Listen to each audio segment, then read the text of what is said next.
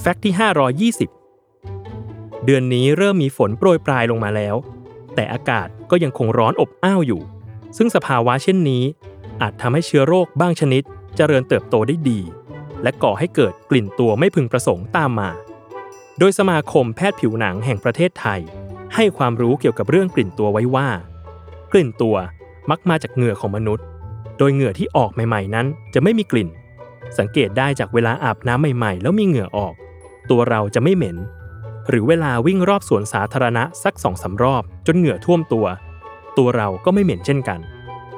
แต่พอนั่งไปสักพักใหญ่ ๆ จะสังเกตว่าตัวเราเริ่มมีกลิ่นไม่ค่อยดีออกมา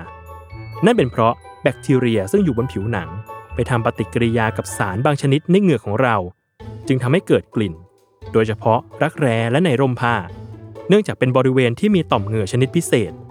อีกทั้งการอยู่ในสภาพอากาศร้อนและอับชื้น จะทำให้เกิดการติดเชื้อแบคทีเรียตามส่วนต่างๆ ของร่างกายได้ง่ายขึ้น เช่นรักแร้ฝ่าเท้า และซอกนิ้วเท้า โดยเฉพาะบริเวณฝ่าเท้า ซึ่งมีรูพรุนเล็กๆจำนวนมาก หากติดเชื้อแบคทีเรียมากเข้า จะทำให้เกิดอาการ pitted keratolysis หรือโรคเท้าเหม็นขึ้น นั่นทำให้เท้ามีกลิ่นรุนแรงตามมาในที่สุด